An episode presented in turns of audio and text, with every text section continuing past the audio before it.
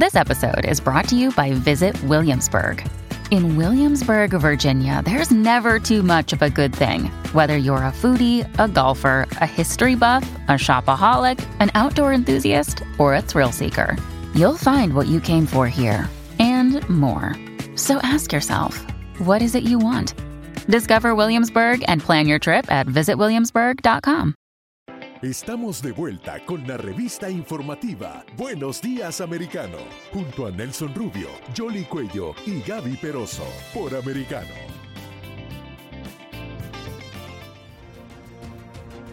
Estamos de regreso con ustedes aquí. Buenos días, americanos. Recuerde bajar la aplicación y también recomendarnos a todos sus amigos y, por supuesto, visitar la página americanomedia.com y todas las plataformas, porque ya estamos en todas las plataformas: Roku, Amazon, Apple TV, Pluto, en fin para que nos puedan ah, ver ustedes con toda la programación que tenemos. En Getter, eh, por cierto, un saludo a todas las personas que están conectadas a través de YouTube y en Getter en este momento 1.249 personas eh, en vivo están mirándonos a, esta hora en Getter. Así que gracias, al saludo. Buenos días, americano, de costa a costa en Estados Unidos. Y por supuesto, nuestros amigos de YouTube, que ya tenemos unos habituales allí. Ahí tenemos el chat. Más adelante estaremos ah, interactuando. Pero vamos a, con el primero de los temas que vamos a desarrollar con ustedes aquí en Buenos Días, americano. Y está relacionado con China y lo que puede implicar para los Estados Unidos. Allá diferentes organismos de inteligencia americanos han dicho que los chinos se preparan. Es cuestión de cuándo estarían retomando el territorio de Taiwán y eso se convierte en un problema para los Estados Unidos. Más aún cuando la líder de la Cámara de Representantes, Nancy Pelosi, ha expresado su intención de visitar Taiwán y ya los chinos han hecho la advertencia. Pero ¿qué puede pasar y cómo se analiza ese papel de la China y esa relación que tiene con los Estados Unidos? Porque además, si lo vamos a llevar a la balanza comercial, también hay que estar pendientes porque la administración Biden ha dicho que contempla quitar los aranceles económicos que se habían establecido en la anterior administración. Vamos a saludar a un experto en el tema para que nos ayude a entender un poco lo que está pasando en relación con ese gigante asiático. Se trata de Evan Ellis, profesor de investigación del Instituto de Estudios Estratégicos de la Escuela de Guerra del Ejército de los Estados Unidos y se centra en las relaciones de la región con China y otros actores del hemisferio no occidental. Profesor Ellis, ¿cómo está? Muy buen día. Muchas gracias por acompañarnos aquí en Buenos Días, Americano. Buen día, un gusto de estar con ustedes en el programa.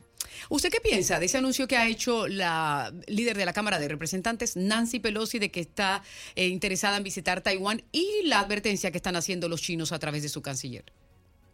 Bueno, claramente ya esto de Nancy Pelosi es un compromiso um, de los Estados Unidos, por lo menos del Congreso, um, de la defensa de, de, Taiwán, aunque indirectamente. Um, esto fue una visita originalmente programada por abril, pero uh, uh, uh, Nancy COVID tenía COVID, entonces tenía que, que postergarlo. Entonces esto es, es, realizar ahora lo que quería hacer en abril. Y por supuesto, podemos ver que el gobierno de, de China responde de forma muy agresiva de, um, porque reclamo que Taiwán es, es parte de, de China, um, China continental y, y no un, un, actor independiente. Entonces, queremos ver que no solo ahora, sino en los últimos años, que um, uh, el gobierno de, de, China está respondiendo de forma cada vez más agresiva sobre, sobre esto. Um, y realmente esto también corresponde no solo a la, balance que, que, va cada vez más a la favor de, de China continental contra Taiwán, sino también este sentido que um, es la indicación de, o sea, intención del gobierno de Xi Jinping de, de acabar con, con esta, um, um, esta pseudo independencia de Taiwán antes del fin de su tercer periodo en, gestión, lo que está empezando este año por venir y podría terminar en 2027. Entonces, parece que para muchas personas, um, de, para China resolver esta situación de, de Taiwán, uh, esta meta es, es, más o menos 2027 o, o antes. Ahora, la diplomacia estadounidense debe demostrar su poder porque China le puede imponer la agenda de qué país o qué um, nación puede visitar un alto funcionario estadounidense? Sí, o sea, um, como es la posición oficial de, de China comunista, que, que, Taiwán es, es, lo suyo solo en provincia de, de, China, aunque en provincia rebelde. Um, durante los, uh, los últimos años, eh, cada vez más China ya tiene el poder de, de, mantener esto. O sea, podemos recordar que hace 20 años, cuando había un, um, un, pelea entre, uh, entre China continental y, Taiwán, um, un portaavión de los Estados Unidos se interpuso en este estrecho de, de Taiwán Estamos en una situación en que um, esta ventaja militar de China continental es, es cada vez más um, poderoso, entonces esos tipos de cosas no son, son posibles. Um, y no solo se trata de, Taiwán, sino también los fuerzas de, de, China haciendo reclamos a territorio que, que también pertenece a, Japón, a varios otros lugares de esta famosa uh, línea de nuevos rayos. Entonces, para todos los países asiáticos, este poder militar chino es cada vez más un desafío y por eso estamos viendo la reacción de la Fuerza de De, Japón y también la formación de alianzas contra China como, el Quad um, y, varias otras actividades eh, en, que los vecinos en, en Asia están reaccionando a este creciente poder militar de China. Profesor, eh, igualmente tratando de entender lo que está ocurriendo y el balance de fuerzas que se da en la zona asiática, eh, ¿cómo se percibe el papel de Estados Unidos a nivel diplomático, a nivel regional? Una cosa son las relaciones comerciales y otra el papel o influencia política o diplomática que pueda tener la actual administración dentro de lo que está aconteciendo en, en estas relaciones con China, Japón, Corea. Ah, ¿Cómo se ve? Bueno, por un lado, o sea, la administración está intentando dar señales de su compromiso. O sea, ah, por supuesto, esta visita reciente del presidente Biden a, Corea del Sur y, Japón, incluso esta reunión que, que, tenía con, con el Quad, era quizás importante y, también um, ha sido ciertas proclamaciones de, de, Joe Biden, aunque sus asesores uh, han dicho no, realmente eso no es lo que significa, um, pero ha sido sí indicaciones de este compromiso. Um, pero por otro lado, a veces eh, se percibe un, un, unas señales mezcladas. Por, ejemplo, ah, había algunas indicaciones que la administración de, Joe Biden no está completamente cómodo con esta visita de, de Nancy Pelosi. Entonces, um, yo creo que en la región la preocupación es, es, si o no los Estados Unidos podría defender militarmente a, Taiwán si China continental ataca o amenaza atacar. Um, y todos yo creo que mm, e-, esta cuestión es la cuestión más importante, pero por lo menos um, lo que está pasando ahora con, Ucrania, um, este apoyo por OTAN y los Estados Unidos a Ucrania, por lo menos da algunas señales que mm, um, los Estados Unidos sí tienen intenciones de, uh, de, de, cuidar sus alianzas y países democráticos contra agresión, pero por otro lado también Ucrania muestra las limitaciones de los Estados Unidos en, en apoyar un país contra un agresor nuclear. Entonces, entonces, um, yo creo que los dos lesiones, um, las intenciones, el compromiso de los Estados Unidos, pero también quizás las limitaciones, yo creo que en Beijing ellos están revisando los, los dos indicaciones que, que, da la administración detrás de sus palabras oficiales. Claro, nadie quiere que se comience la Tercera Guerra Mundial, aunque algunos consideran que ya se inició, así sea de forma escalonada. Pero hablemos un poquito de la situación interna de China. Usted mencionaba a Xi Jinping, que va a su tercer periodo y que se estaría consolidando allí como uno de los líderes que más tiempo está durando en esa posición. Y no todo el mundo eh, está como contento con lo que está sucediendo, incluso eh, las manifestaciones que se alcanzaron a observar por la forma como se ha estado manejando lo del COVID con eso de cero tolerancia. ¿Cómo es la situación? ¿Qué sabe Estados Unidos de lo que es eh, la parte interna china? Bueno, realmente en, cuanto a lo económico, China es en una situación muy, muy difícil ahora. O sea, inicialmente pareció que, que China eh, tenía una ventaja por, por encima de los Estados Unidos y Europa en cuanto a controlar este virus que empezó en, en Wuhan, pero últimamente estamos viendo que, mm, dado en parte a las características del, del virus, pero también dado a, a las insuficiencias de, mm, um, de, de, de uh, inoculaciones chinos, entonces uh, China tiene que adoptar un, un política muy severo uh, en, cuanto a esto, cerrando ciudades, hasta ciudades importantes como, como Shanghai, etcétera, y esto sigue paralizando la economía china. Incluso en el segundo cuarto, um, o sea, este crecimiento de China es como 0.8%, lo que es sin precedente, y entonces hay ciertas um, indicaciones que esto está causando um, muchas tensiones dentro de, de, China. El peligro es dado a la delicacia de la situación en ciertos sectores, especialmente bienes raíces y, también sector económico, mucha deuda, e, e, etcétera, que esto podría causar mucho estrés, que podría causar hasta un desplome de la economía china que, que tenía repercusiones por, todo el mundo. sin embargo, parece que no hay duda en cuanto al control del Partido Comunista, incluso en este momento en, que uh, Xi Jinping va hacia un, uh, un tercer periodo en oficina, lo que es sin precedente, uh, y también que, que, muestra que a pesar de todas las dificultades y posibilidades de desastre económico, que um, el Partido Comunista es, es seguramente y fuertemente uh, sigue en su poder y Xi Jinping sigue um, con el figura máximo de autoridad, eh, igual como Mao Zedong, uh, Mao Zedong en los periodos de, de, China um, más antiguos. Ahora, refiriéndonos a esas tensiones que hay entre Estados Unidos y China, por un lado, Estados Unidos ha asegurado que China se ha vuelto más agresiva y peligrosa. China ha declarado que Estados Unidos eh, los utilizan a ellos como excusas para seguir aumentando su arsenal eh, militar y adicionalmente hay una investigación del FBI que habría determinado que equipos de Huawei que son eh, de fabricación china podrían interrumpir las comunicaciones del arsenal nuclear de Estados Unidos. ¿Cómo se configuran todos estos temas?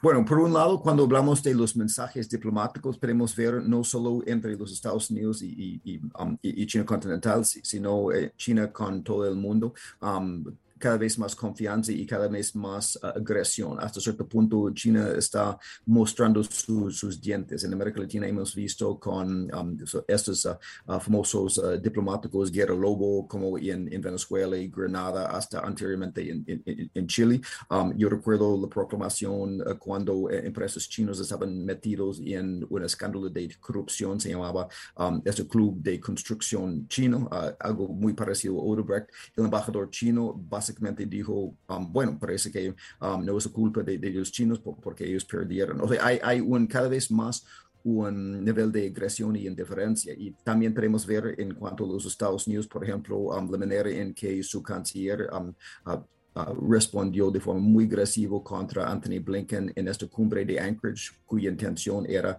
uh, mejorar la situación de, de, tensión, también la respuesta contra um, intento de, bajar la tensión por, Joe Biden. Y hemos visto también en esta proclamación, justo antes de la invasión por uh, Vladimir Putin y, Rusia um, en, Beijing, esta reunión entre um, Xi Jinping y, Vladimir Putin, cuando había una declaración de la alianza entre China y Rusia sin límites, era, la palabra. Entonces, estamos viendo que cada vez más que, que China tiene esta confianza, están um, mostrando uh, su, um, su, su, voluntad de, de, no agachar la cabeza. Y como usted dice, uh, claro, um, las capacidades no solo en cuanto a Fuerzas Armadas formales, sino también en, en cuanto a, cyber son muy preocupantes, incluso um, en áreas como espacio, um, pero también um, cuando hablamos, por ejemplo, de, de, de Huawei, se puede comentar sobre la situación de, de nuestro sistema nuclear.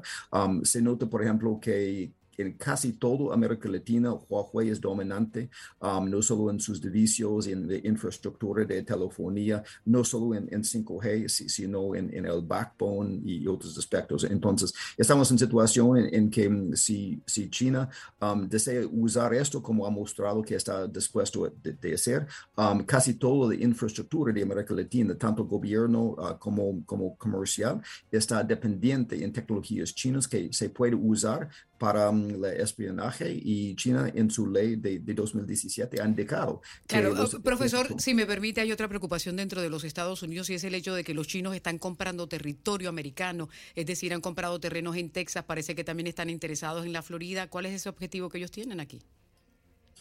Bueno, eh, siempre en, um, con los Estados Unidos, con la economía, había intentos de, empresas chinos de, comprar no solo, um, bueno, empresas y quizás ciertas cosas de bienes raíces. También había un problema en, en, América Latina, en Argentina, en Brasil, um, pero lo bueno en los Estados Unidos es tenemos una ley para evaluar los riesgos de adquisiciones, se llama CFIUS, y, gracias a esto ha sido ciertos tipos de adquisiciones, por ejemplo, en telecomunicaciones, en que eso ha sido bloqueado. Ahora hay otros que, que están bajo revisión, um, y, pero es, es, muy importante que, que siga la política de, de la administración de, de resistir a estos tipos de, de, adquisiciones. Pero, pero sí, no todas las adquisiciones chinos en el sector económico son peligrosos, algunos son más peligrosos que, que otros y el propuesto de procesos como CFIUS es, para evaluar estos riesgos. Y lamentablemente um, América Latina no es tan vigilante en, en, cuanto a reconocer esos tipos de riesgos de adquisiciones chinos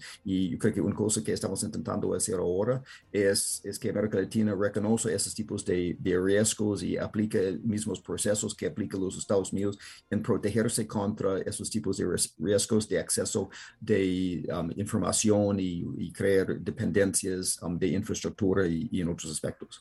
Profesor, por último quisiera preguntarle y tratar de hacer una evaluación eh, real de lo que está viviéndose. ¿Hasta dónde la fuerza de Estados Unidos, eh, la fuerza diplomática, la correlación de fuerzas internacionales desde el punto de vista de influencia? Hablábamos de la gravedad del espionaje, hablábamos de la gravedad El China es el, el propietario de la, mayor parte de la deuda externa de Estados Unidos, lo tiene comprada eh, China. Sin embargo, la influencia china en el continente americano igualmente que, que, ha sido muy fuerte, ¿hasta dónde puede ser peligroso o no para Estados Unidos como potencia a nivel mundial? Claro, lo que usted dice que um, un problema es que a diferencia de la Guerra Fría en, en en que um, los Estados Unidos y OTAN era básicamente independiente económicamente en otros aspectos de la Unión Soviética y Pacto Varsovio. Uh, en este um, momento, la interdependencia um, comercial y financiera, e, etcétera, crea ciertos problemas. También la manera en, que China intenta representar sus actividades como algo de ganar, ganar sobre solo económico. Entonces, hay muchos en, América Latina, en otras partes del mundo, que, que solo ve la oportunidad económica y, y no el peligro en el avance de, China y las empresas chinas. Um, pero por supuesto también, um, mientras que, que, siga avanzando el poder militar chino, el poder uh, también uh, en, espacio y contra también arquitectura de espacio de los Estados Unidos, uh, los poderes eh, um, de, de, ciberguerra, e, e, etcétera, y también la, la agresión de, China, especialmente en buscar solucionar ciertos problemas como, como, Taiwán. esto cada vez crea la situación en que mm, tiene, tiene, China tiene el poder de usar este poder militar, la confianza, um, y siempre puede ser auroras, incluso um, en, en, esas mismas maniobras en los estrechos de, Taiwán, que podría destapar una guerra hasta por, por, accidente. Entonces, sí, yo creo que estamos quizás en los momentos más peligrosos que hemos vivido um, en cuanto a la posibilidad de guerra accidental y pero, también en, en, cuanto a la dificultad de, de, persuadir aliados de los peligros que presenta China y no solo es una oportunidad económica. Profesor, muchísimas gracias por su análisis. A usted. Eran eh, las declaraciones de Evan Ellis, profesor de investigación del Instituto de Estudios Estratégicos de la Escuela de Guerra del Ejército de Estados Unidos y un experto justamente en esas, eh, reunión, esas eh, relaciones entre Estados Unidos y China.